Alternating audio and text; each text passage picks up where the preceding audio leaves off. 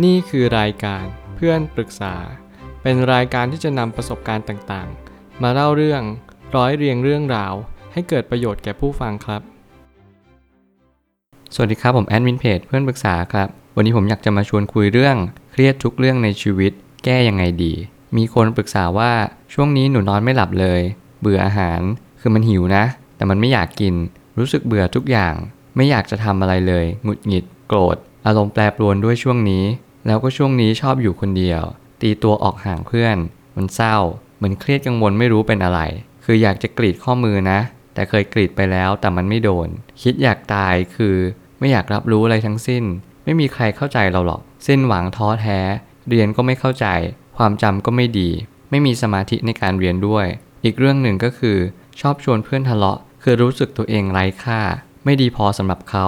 แถมยังกดดันเรื่องครอบครัวอีก เครียดกังวล แล้วยิ่งเวลาสอบตกนี่เหมือนจะเป็นบ้า ควบคุมอารมณ์ตัวเองไม่ได้ เหนื่อยจัง จะมีใครเข้าใจเราไหม เอาจริงก็อยากระบายให้ใครสักคนฟังนะ แต่เราไม่อยากพูด กลัวเราจะร้องไห้ออกมา แต่เอาจริงมันก็อึดอัดมากนะ แม่ก็ไม่เข้าใจ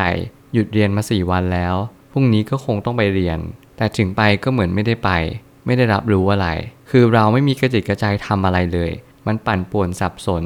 ยังไงไม่รู้บอกไม่ถูก แล้วตอนนี้เราก็ไม่รู้ว่าหลงเหลือใครอยู่ในชีวิตเราบ้าง ตอนนี้ก็มีไข้อีก ตอนนี้อยากพักยาวๆเลย เมื่อคืนไม่ได้นอน นอนไม่หลับทั้งคืน เครียดเรื่องเรียนการบ้านเพื่อนและโรงเรียน คือจริงๆ ก็เหมือนกับเป็นประโยคบอกเล่านั่นแหละ แต่ผมก็คิดว่าเรื่องนี้มันสำคัญมากในสังคม เพราะว่าสังคมยุคปัจจุบันเนี้ยเราขาดการตระหนักรู้ในเรื่องของการรู้จักตัวเองอย่างแท้จริง สิ่งที่สำคัญที่สุดเลย เราจะต้องรู้จักอารมณ์ของเราก่อน ว่าอารมณ์ในแต่ละวันเรามีอะไรบ้าง เราควรจะจัดการมันยังไง ความเครียดความกังวล ทุกคนมันเกิดขึ้นอยู่แล้วแหละ แต่ว่าหลายคนเนี่ยไม่รู้วิธีจัดการอย่างถูกวิธีมากกว่า ผมเลยตั้งคำถามขึ้นมาว่า อย่างแรกเลยมีสติก่อน การบ่นไม่ช่วยให้อะไรดีขึ้นแน่นอน หลายคนคุ้นชินกับการบ่นกลด่าโชคชะตา แล้วคิดว่าการที่เราพูดบ่อยๆบ่นบ่อยๆ มันจะทำให้เราดีขึ้น แต่ในความเป็นจริงการบ่นไม่ช่วยให้เราดีขึ้นเลย มีแต่จะทำให้มันแย่ลงไปด้วยซ้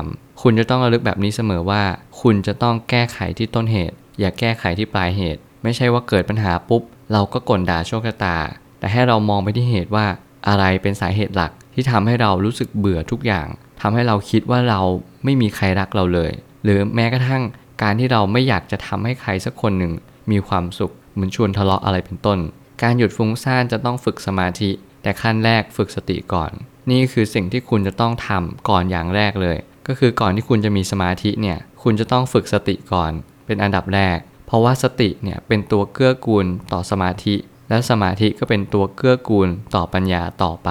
สิ่งที่สำคัญที่สุดก็คือตัวปัญญา ผมไม่อยากจะเน้นย้ำมาก เพราะว่ากว่าจะไปถึงมันไม่ใช่เรื่องง่าย แต่อย่างแรกก่อนคุณต้องมีสติ คุณต้องมองเห็นทุกอย่างตามความเป็นจริง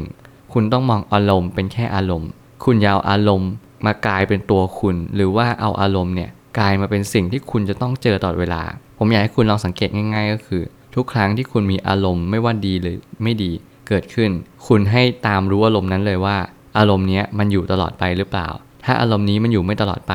นั่นเรียกว่าไม่ใช่ตัวคุณ คุณไม่สามารถบังคับมันได้ คุณไม่สามารถที่จะบอกมันว่า เฮ้ยอย่ามาเลยอารมณ์ไม่ดี มันก็จะมา หรือเช่น อารมณ์ดีก็ตามเราไปสั่งมันได้ไหมว่า เฮ้ยฉันอยากอารมณ์ดีฉันอยากมีความสุขจังเลย วันนี้ฉันอยากแฮปปี้เบิกบานใจ แต่ในความเป็นจริงก็ไม่ได้เป็นแบบนั้น นี่ความเป็นจริงว่านี่ไม่ใช่ตัวเราทั้งหมดเลย ถ้าเรารู้ชัดแบบนี้เราจะมีสติเกิดขึ้น และสมาธิก็ตามมา ในการที่เรามีสมาธิมันคือการสำรวมอารมณ์อยู่ในจุดจุดเดียว เราจะเห็นอารมณ์ชัดมากขึ้น จากตอนแรกสติคือเราจะเห็นบ้างไม่เห็นบ้าง แต่สมาธิเนี่ยมันทำให้เราเห็นอารมณ์ชัดว่า เรากำลังมีอารมณ์นี้อย่างแผ่ซ่านเลยทั้งทั่วตัวเลย เราก็จะมีความรู้สึกว่า อ๋อ อารมณ์มันให้อารมณ์แบบนี้นี่เอง แต่มันก็ไม่ใช่ตัวเราอีกอยู่ดี มันเป็นสิ่งที่เรียกว่ามันจรเข้ามาหาเรามากกว่า ทุกอย่างเหมือนจะพังทลายลงมาตรงหน้า เพราะสาเหตุเดียวไม่รู้จักตัวเอง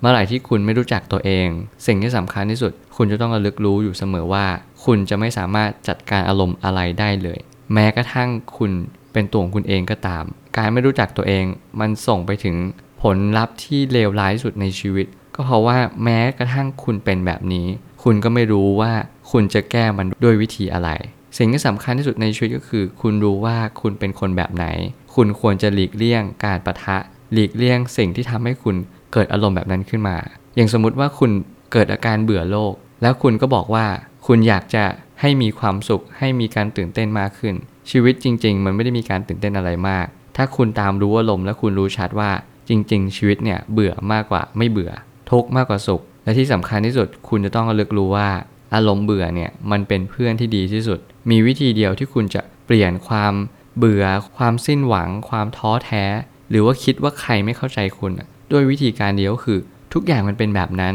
มันเป็นเช่นนั้นเอง คุณไม่สามารถเปลี่ยนอะไรได้เลย คุณเปลี่ยนได้แค่ความคิดต่อสิ่งนั้นเท่านั้นเอง มันง่ายมาก มันไม่สามารถที่จะทำอะไรได้อยู่แล้ว แต่ในความเป็นจริงเราไม่เคยจะเปลี่ยนอะไรเลย นอกจากจะเปลี่ยนเหตุการณ์ ถ้าคุณรู้จักตัวเองจริงๆคุณจะรู้ชัดว่าเราสามารถทำอะไรได้บ้าง และอะไรที่เราไม่สามารถทำได้เลย คุณจะไม่เสียเวลาไปกับสิ่งที่คุณทำไม่ได้ แต่คุณจงโฟกัสกับสิ่งที่คุณทำได้ ก็คือโอเค ถ้าเราเบื่อเพื่อนเราหาอะไรทำเช่นอ่านหนังสือฟังเพลง หรือฟังพอดแคสต์เป็นต้น เดี๋ยวนี้มีสื่อที่เราสามารถที่จะเป็น single being ได้อยู่เยอะมากๆ คุณไม่จำเป็นต้องพึ่งอาศัยหรือว่าจำเป็นต้องไปแคร์ว่าใครจะคิดยังไงกับเรา เราไม่จำเป็นต้องมีเพื่อนก็ได้ เราอยู่คนเดียวให้เป็นก่อนดีกว่า และเราก็จะเข้าใจว่าทุกครั้งที่เราอยากมีเพื่อน ก็เพราะว่าเราแค่อยากหนีความเป็นตัวเอง อยากหนีจากตรงนี้ไปก็แค่นั้นเอง อารมณ์ที่ผ่านเข้ามามันก็มักจะผ่านไป